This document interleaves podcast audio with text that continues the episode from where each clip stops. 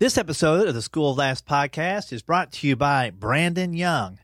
If you'd like to sponsor the podcast, check it out. Schooloflaughs.com forward slash Patreon, P A T R E O N, or www.patreon.com forward slash School of Laughs. Thanks, Brandon.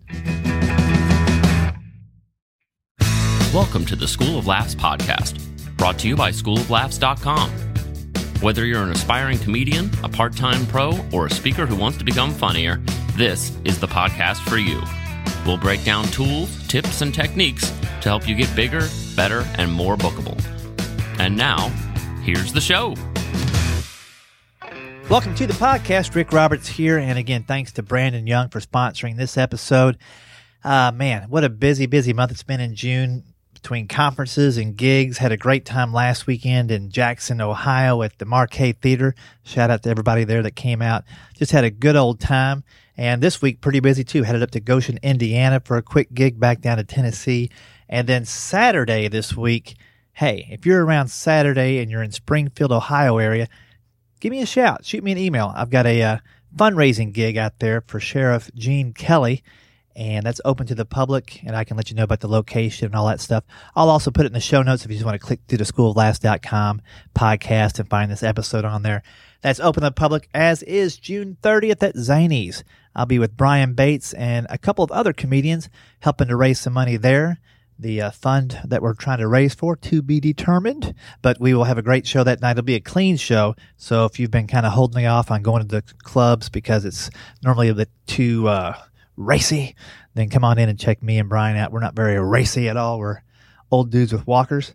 So anyway, check us out there if you can. I'll have more announcements at the end of this episode, but I kind of want to jump into it. Last week, John Branyan and I issued each other a challenge to do some new material at a uh, showcase set that we were both doing. I recorded those sets, and today I've got the results. Who fared better? Who talked to the crowd too much? Who stammered their way through it? Who had more success? Who had no success? Mm, lots of questions. Maybe there's no answer to some of those, but you'll find out listening here in a second. I'm going to do a lot more of these episodes because A, it helps me make sure I put new material into my set, and B, it's a great teaching tool. As you'll hear, we'll go through the set, stop and pause it, and kind of give our takes on where we were in our mind on stage and where the crowd was, and what we'll do differently, if anything. So I hope you enjoy this episode. Let me know if you do, because it does take more work to produce this kind of episode, but I do think it's more helpful than just me yammering on like I'm doing now. So let's go to John Branyan and I discussing how the showcase went. What's going on, sir? Here we are again. I know, with the results. The ballots have been tallied, and I think it was a successful experiment, huh?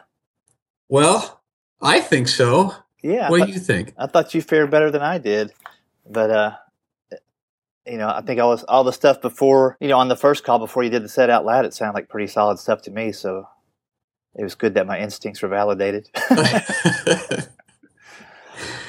yeah, I had a. It, it looked pretty solid to me too, but you never know until you try it out on stage whether you're going to be able to communicate it to an audience or not. Yeah, it was it was pretty solid, especially I, uh, I was thinking in the MC spot, basically you know, you still had to throw out the new material and, and test it out. So even braver. Truthfully, and you already know this, that the uh, the most important part of the set is the opening, you know, minute. You go up on stage and you have to establish that you're funny. And then once you establish that you're funny and they like you, you get a little more you get a little more latitude. You know, if I'd have gone out and started with that material, it would have been a whole different reaction. Yeah. Why don't we play it? Okay. You even had like a funny tone. You, like I could hear in your voice, like, "Oh, we're going to try some new stuff here." Yeah, you could tell. You knew what was going on. Yeah, and then listening back, it was kind of extra funny because. It...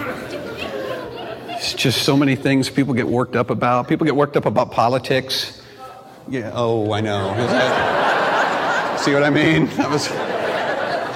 That's my grandmother. Um, you know, we get worked up, and I don't do political humor. I don't, and uh, because I, I, don't think it's that interesting. I don't think it, i just am not interested in politics. That's why I'm happy about the nominees because they have nothing to do with politics either. And so,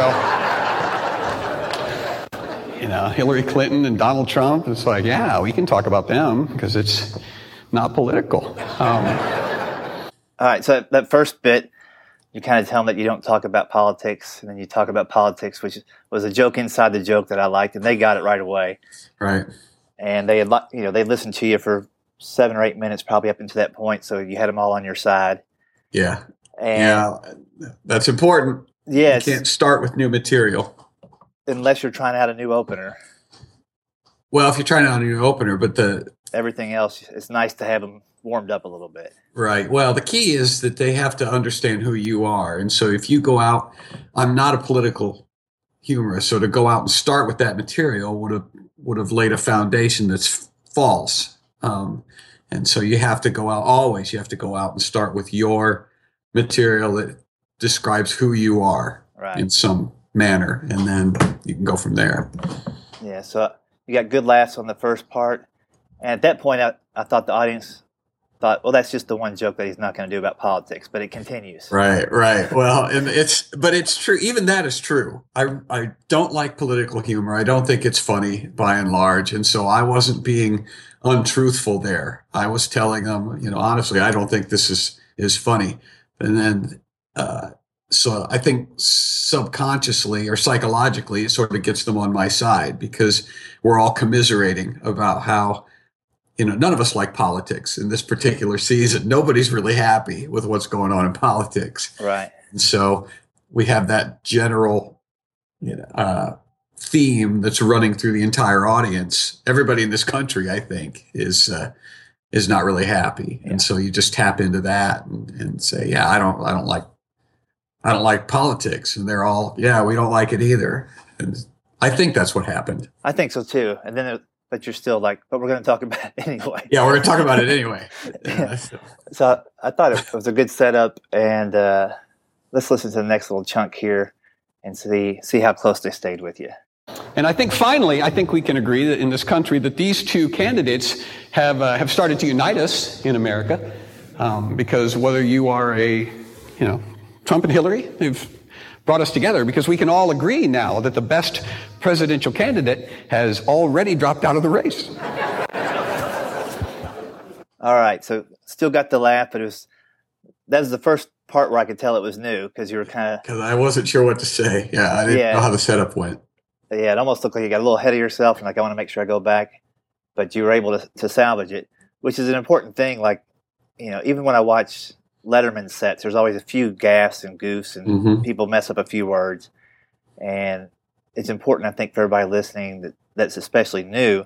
That it doesn't have to be perfect the first time out. It just has to get out there so you can perfect it later. Right, right, and that is uh, that was me not trusting the audience. That's why I did that because I all all I really needed to say was that the two candidates have united us, uh, and I could have gone right ahead, but I didn't trust the audience to to get what I was saying, and so that was where all of that other uh, unnecessary verbiage got introduced. But I, I didn't need anything after after that.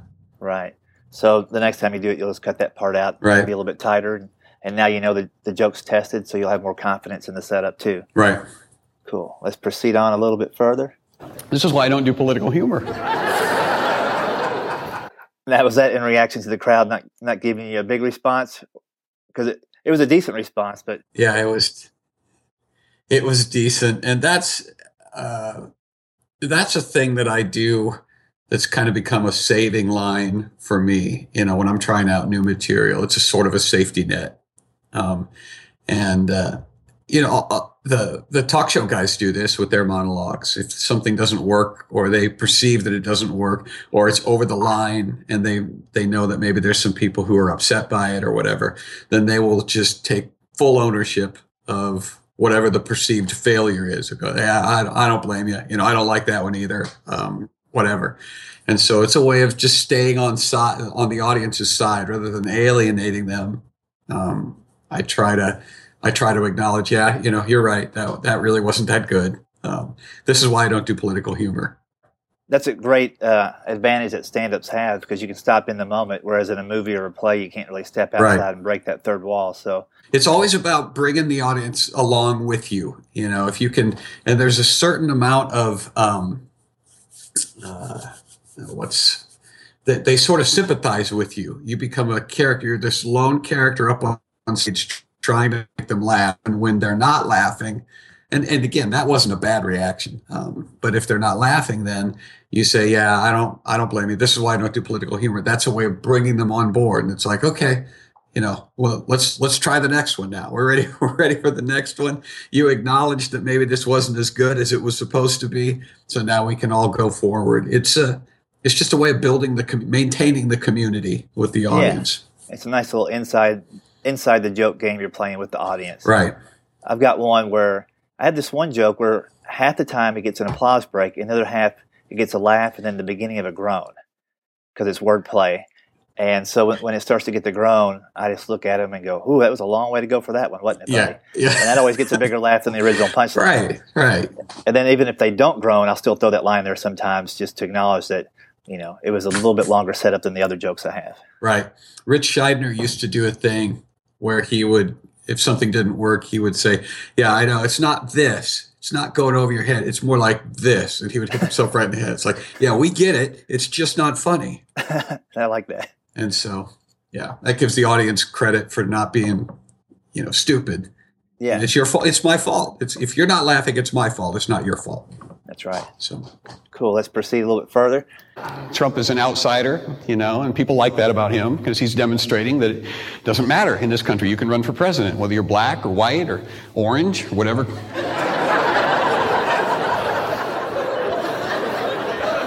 whatever color he is, you know, he's running for president. Now that got a nice long laugh there. Yeah, that worked. Do you, th- you think you're also kind of settling into the bit, and you're like, okay, these political jokes are working. I'm gonna I'm gonna let them laugh. That's, trusted him a little bit more, right? Yeah, that's part of it. We've already established that I don't like to do it, but there, yeah. If and I would have bailed if the if it hadn't been working as well as it was working to that point. I would have never gone and done the rest of that material because you know, you throw that out there. I don't like political humor, but we're going to do political humor. They laughed. It's like, okay, well, we can, that's permission to go ahead and proceed. And we've gotten some decent laughs up to this point.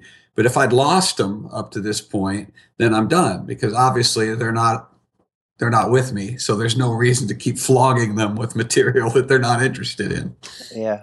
That, I like that laugh. I knew that when you, when we ran that before you did the set, that that should get a big laugh. And, uh, just the orange is a great misdirection and it's it's the rule of threes too, whether you realize it or not. You know, it's black or white or orange. So, right. good use of a technique in there. Let's listen a little bit more.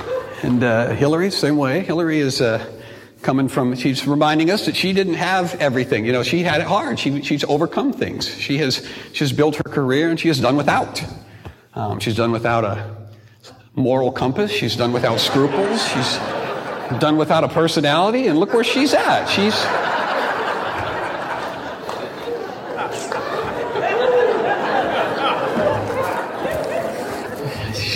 uh, amazing. That's another good long laugh. Yeah.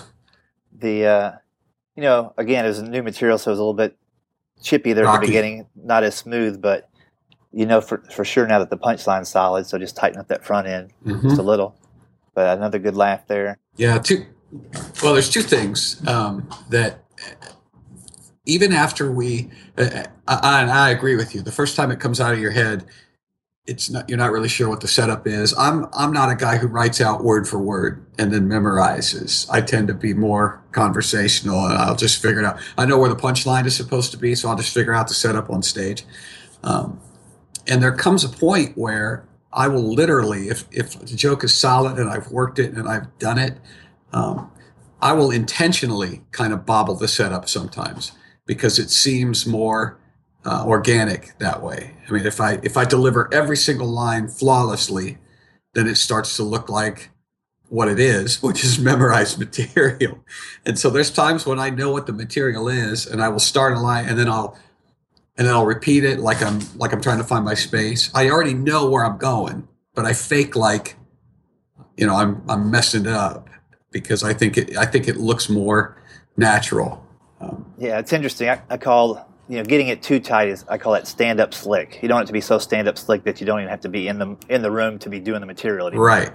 Right. So yeah, some of those uh, forced organic moments, but it's a, it's a trick. Even the you know, like you say, monologue late night guys will use I do a couple things where I, I don't finish the sentence once I know that they've got the, the point across, Mm-hmm. and I'll just stop it and get right into the punchline like I'm thinking of it right now. Right. And that's something I stumbled into you know many years ago. And there's there's several jokes where I do it that way every single time. And even though it's memorized like that, I still deliver it organically. Yeah. Yeah. Uh, but that- Almost like cutting yourself off and go, here's what I'm trying to say. Right. That- It's a great technique because it, it adds energy um, and, it, and it also communicates to the audience that we're all on the same page. I don't need to even finish the sentence because we all know where we're going. Um, yeah, it's it's intentional. That wasn't intentional with the Hillary stuff, but sometimes it is intentional. Now, do you, do you think the next time you do that, will you pause between each of the three things she's done without, or will you run it on together like you did that time? I don't know. It, it's uh, I, I- think there's a, a sort of elegance in in being able to delay between because once I say, you know, she's done without a moral compass, um, they already know that the rest of them are going to be in the same vein. We're talking about things that she has done without, and it's not the thing she means when she says she's done without. And so I, I, I don't know. There's a um, one of the problems I have with with songs with with funny songs is that you're locked into a particular meter and and timing for them. And so because the song moves on the music moves on you don't always get to wait for the laughter. And i think a lot of funny songs cut off the laughter necessarily. And so um, you know with jokes i try not to well we'll just let it breathe. I don't even know i don't even know if i'm going to use those same uh, references those same three things that she's done without Right. you know you can i can fool around with different things um, in that vein and see which ones work the best but uh, what happened at the end of that was um, you just wait i just waited and sort of let it sort of let it lay there and percolate and what happened was the audience started they just continued to laugh um, and it's an important rule for beginners to to understand because it communicates a lot of power when you wait on stage. When you stand on stage and wait for them to laugh, that's powerful um, because it takes guts to do that.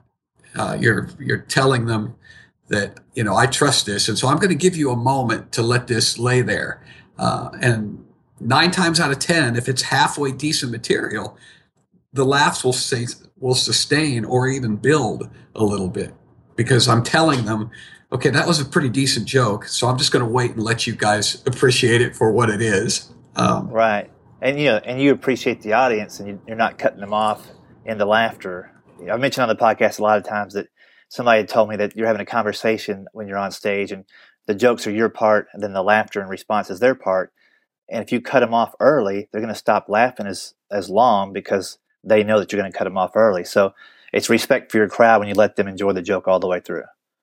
It, it, it's more so that than overconfidence or you know deliberate pausing. It's hey, I'm going to let you guys do your your job. yeah, yeah. Well, and it creates a. Uh, it, it kind of puts them at ease too because they start to feel attention. If you're if you're just rapid firing, then they know oh, I, I got to pay attention because I'm going to miss things, um, and it it cuts it cuts down on the laughs. And so if you give them time to laugh and sort of wait for them, um, it puts them at ease, and the laughter actually goes up. It's counter what you would think, but the laughter does go up. Yeah. I think on, on that joke, if I was going to do it the second time, I would do the first two, you know, moral compass, scruples, hit those kind of quick, let them get the first laugh in, and without a personality, because that's Yeah. I think that would draw more attention to that third one. And again, you could rotate those around. She's done without a, you know, faithful husband. If you want to go that route, Yeah. there's a, a million things you could put in. She's there. she's done without any. Uh, she's done without adhering to the law. She's done without following the law. You know, she's, She's done. done, done without a clothing stylist. Yeah, she's done without. she's done without a Macy's gift, uh, shopping. yeah, Visa she's, card. she's done without any fashion sense. There- There's a million things you could say, and it's just a matter of figuring out which ones work the best. Right. And, and probably if it's an all female audience, the fashion sense thing might get a bigger laugh than. It probably would. So it's something you could change just depending on the group in front of you. Have a little arsenal Yeah. of punchlines. Cool, man. Let's listen a little bit further. Amazing. And people like the fact that Donald Trump is an outsider. That's what we that's what we like about him. You know, he's not he doesn't have any experience, and that's a good thing in our politicians now. There's no other there's no other thing where that would be a thing you'd want. You wouldn't take your You wouldn't take your car to an auto mechanic for 20 years and then go, you know what, I'm tired of this. You've got too much experience. I'm going to take it down to the restaurant and see what the chef has to say about this. He's going to pour vinaigrette dressing into the gas tank and then, it's got my vote. That was good. It took a little while to get there as you're working through it, but the uh, the vinaigrette in the gas tank's pretty funny.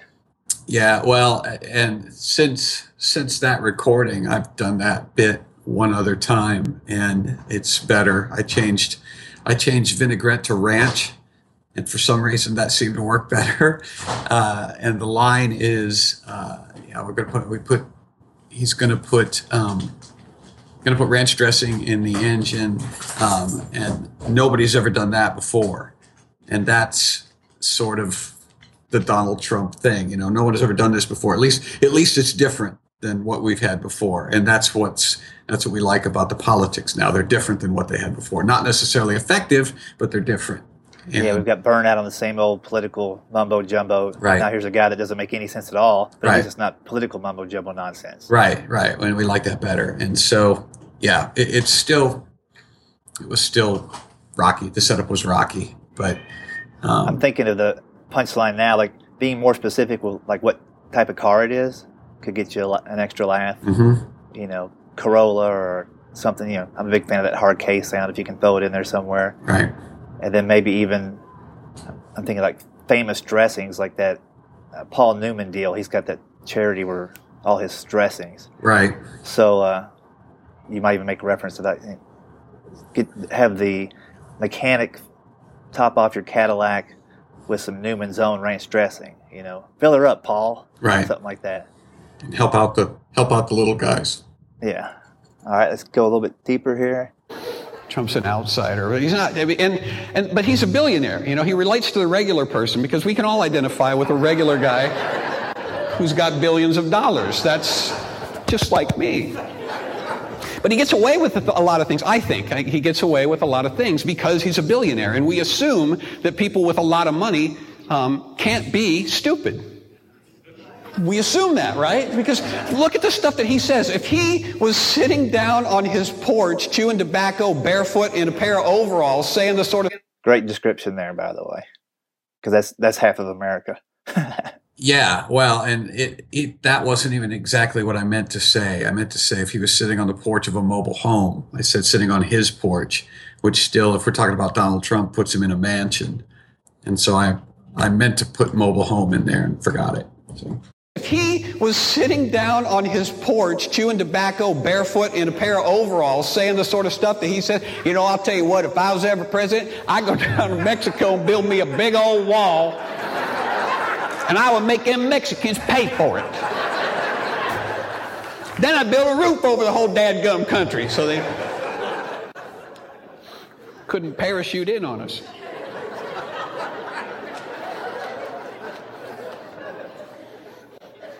That got a good laugh there at the end of the parachuting line. Yeah, well, and I wasn't sure where the laughs were going to be. That's the reason that that was all broken up like that because because I for the for the listeners at home, uh, that's how I do it. I'm not sure exactly where the punchlines are going to be. I've got things that I think are funny, but I don't know if they're going to agree with me. And so that the cadence in there was a little bit broken up because I was pausing to see, okay, is that funny? Okay, well, we'll move on. Is that funny? Mm-hmm. Is that funny? I was trying to figure out where the punchlines were. Yeah, and I guess we should at least throw this in there so they understand the difficulty level of this gig we had. It was in the round as well. So yeah, yeah. sometimes you're delivering your setup to one wall of people, and then you turn and your punchline goes to the other. And there's yeah. a like half a second delay on the video screens for the people that are watching the video screen. So I just thought I'll, I'll let them know the level of difficulty. You've had great success with all that going on around you. So overall, what do you think of your set? Like, are you going to use those jokes throughout the political season when you see the I right may. fit? I may uh, go ahead and stick them in there. Again, I'm not a big fan of political humor, and so I'm not itching to get those into the act because they're going to be short lived.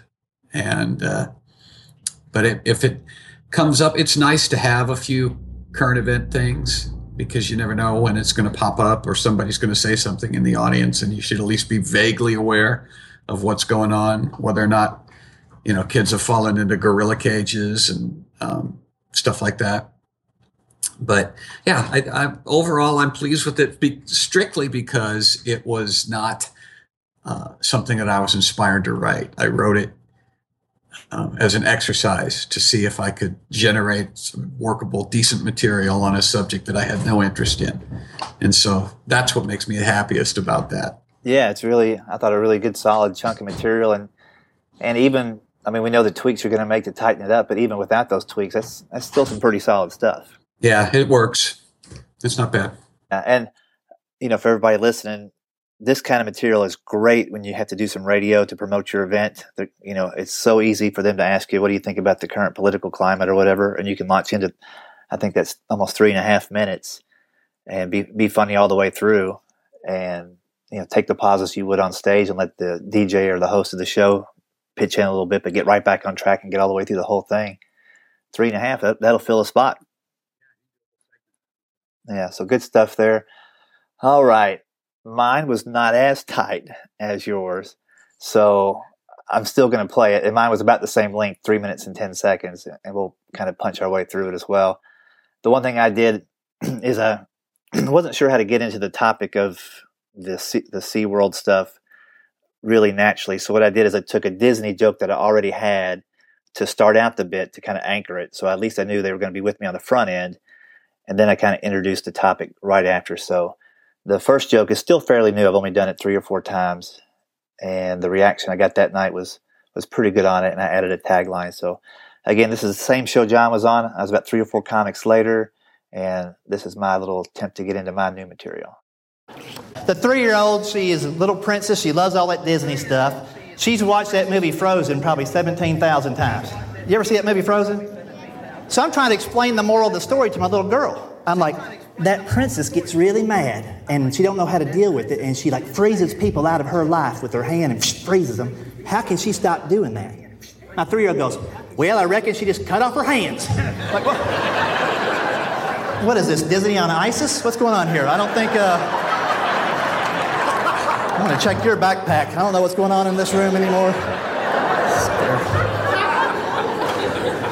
kind of lesson is Disney teaching our kids? All right, so that was my way of getting into talking about vacationing and Disney and kids. Well, Disney on ISIS was one of my favorite lines for the whole night. So, Thank you. Yeah. Um, yeah, that one I, I kind of I need to get that front end a little bit tighter, and I never need to ask the audience, "Have you guys seen this movie?" Right. Enough of them will have seen it. So that was just me trying to like get ready for the next part. Right. you know, asking permission to try my whole my whole new little. Scene. Right. I we all do it, I, and I have I, I have tried um, deliberately and intentionally to stop polling the audience, and I'll as I'm writing things, uh, sometimes. The, the, the setups will come out in the form of questions and I'll go back and intentionally change those questions into statements because I don't want to be polling the audience. It's it's tiring for an audience to constantly be asked have you seen this movie? Have you been to this place? Have you ever experienced this? Have you done that? You know how are you are you guys married? How many are single? They just get tired of that. Um, Yeah. just And- do your jokes. If I remember right, I think I asked that too because I in one. This was at a church for people if we haven't set that up before, and in one group of pews it was all like little kids. So as I was delivering that, I looked over and saw them. So I was you know trying to include them, but I didn't necessarily need to do that. So that's something I would definitely take out. So I've got them thinking about Disney and, and my kids, which puts me in a little spot to talk about my vacation. So let's keep going here. And so we took a family vacation recently. She wanted to go to Disney World really, really bad. You know, all little kids do. And my wife's like, we can do that, can't we? I'm like, no, I'm a comedian, single, you know, we can't afford to do that. My wife goes, oh, well, we just have a garage sale. Yeah, so we did and sold the two cars in the garage. Yeah.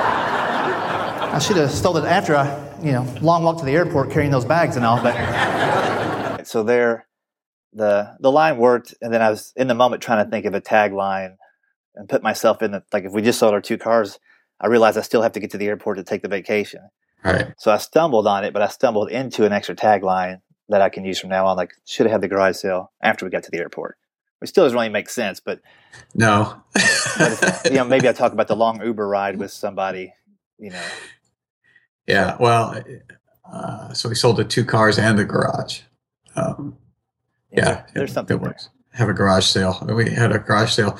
Well, we had after after the garage sale, we had no place to keep the car, so we sold those too. There you go. Sold the garage first. Yeah. Two cars in it. So we had a garage sale, and we had no place to keep the car, so we just sold those. Okay. Yeah, I may try that next time. You try it. Yeah. All right. So now we're going on vacation. Let's see where we end up going. We still couldn't afford Disney after the garage sale, so we, I wouldn't say settle because I had a great time. SeaWorld Aquatica. Anybody been to that place? Again, I don't need to ask people if they've been to SeaWorld Right. Aquatica. I just need to explain But- what it is so they know. But it's so, it's so in it's ingrained in us to do that because that's the way that we try to keep the audience. You know, the, the last thing we want is for the audience to go, ah, I don't have any, I, I don't relate to what he's saying, and so we're we're like preachers. Preachers say, "Can I get an amen? Can I get an amen?" My first several years of doing comedy was with improv, where we asked for suggestions for every single scene. Right. And that was a long time ago, so it should be out of my system by now. But again, it's just that new joke jitters, I think. Yeah, but but it's aware. I mean, these are this is why you tape shows and go back and listen because you go, oh, I pulled them. I pulled them at the beginning of every single joke. I I got to knock that off. Yeah. That's how you get better. Is you listen to your set. Absolutely. So let's see if they go on the trip with me here to Aquatica. Have y'all been? It's like a water park, a big water park. But they don't have rides, they just have things that get you wet. Uh, we thought we were going to the lazy river because I just wanted to float around.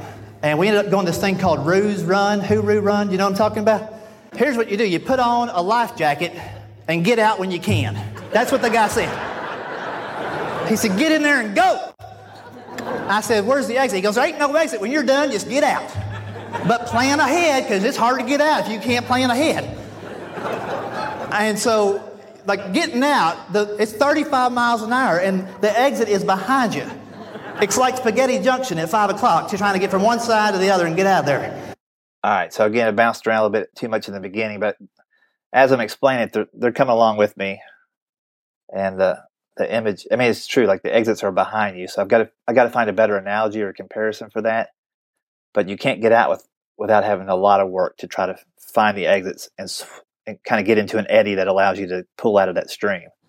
Yeah, the creek of no return. It's like you, you got a you got a life jacket and you get in, and that's all that they tell you. Those the only instructions are here's your life jacket and get in, and then but there's no Which is also what they said at the Titanic.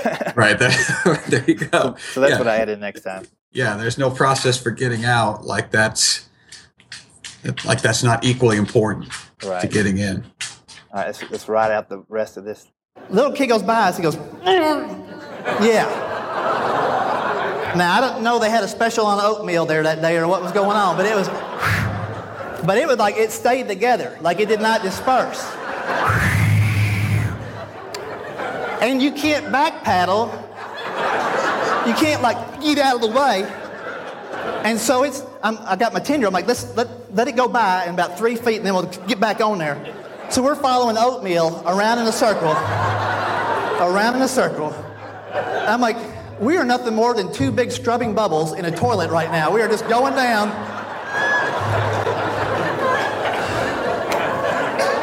That was my vacation. How'd y'all do? All right, so that's my chunk there. Uh, the last part got the laughs. I don't. Yeah. I don't think I have any other vomit jokes in my entire show. So it's Well, see, that's good. yeah. So there's a new thing in there. Uh, the oatmeal line kind of came out. Like I was trying to think of something that would maybe stay together after the kid vomited. Something that was food and not liquid, maybe. Uh, and then keep it there as we're scrubbing bubbles going around in a circle.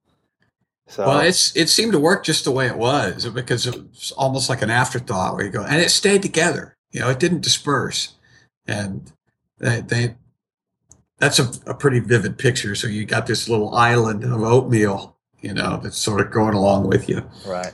Um, it worked, I think, just the way it was. Yeah, I'm going to do another show Friday where I can do that bit and I'll record it and um, see where it goes from there. But definitely looking at that, it was about three minutes. I could tighten all the stuff up in the front where I'm not asking them for permission to tell a joke, and that's probably a 90 second thing that I can add on to after I get it tight. Yeah. Uh, the only the thought that occurred to me too was uh, the oatmeal, the, the sale on oatmeal. It is good, but maybe it wasn't oatmeal. You know, obviously it wasn't oatmeal because they don't sell that at the park. If it was like a half digested funnel cake, looks a lot like oatmeal or something. Oh, I like that. You know, where you explain what it is. Um, so, and I don't know. It's just funnel cake is a funny word to me. Yeah, maybe I could even be telling my ten year olds. There's that's another reason you're not getting funnel cake. Yeah, there you go. Like use it as a, a teaching moment in the middle of all this crisis. Right. That's the other. That's the other reason that I didn't buy you a funnel cake. Right? yeah. yeah. Cool, man. Well, I'm going to tighten that up and work on it some more. Uh, what you've got is pretty solid, and even though you're not passionate about the topic, you got jokes that are going to work for you when you need them, and you know everybody listening that's still kind of new, even for guys that have been doing it a while. I just felt extra fun with that show by putting new material in there and challenging each other to do it and record it and put it on the podcast. Maybe focus on adding something to my set that night that I probably wouldn't have. You know, I'd started off pretty pretty good, and then I wrapped up with some solid material. But having that in the middle to work on is really what we should always be doing. Yeah. Well, I might not have done it either if we hadn't dared each other because uh, I had a pretty solid set going when I launched into it, and uh, you know, you, you never know what's going to happen when you try new material. But uh, yeah, I think for the for the people listening to the podcast, once you once you win over the audience, once you've got the audience uh, to where you've established a relationship and they like you, you can pretty much go about anywhere uh, as long as as long as you don't be, you know, intentionally insulting. Yeah, but uh, you can try new material, and even if it doesn't work, they you're still going to be friends with the audience, and that's crucial to understand because it gives you a level of comfort on stage that you don't that you don't have when you're first starting out. You think it's all about material, and if I don't make these people laugh, they're not going to like me, uh, which is true.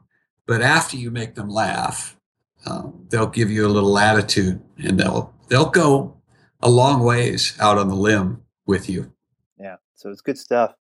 I will. Uh, you know, sometimes people listen to podcasts, hear these jokes in progress, and they want to add a tagline or a punchline or give us a new direction. So again, I'll, I'll put your contact information I'll have them get a hold of you on your Twitter. So if you see anything coming through Twitter, John underscore Branyan. Yeah. And it's B R A N Y A N.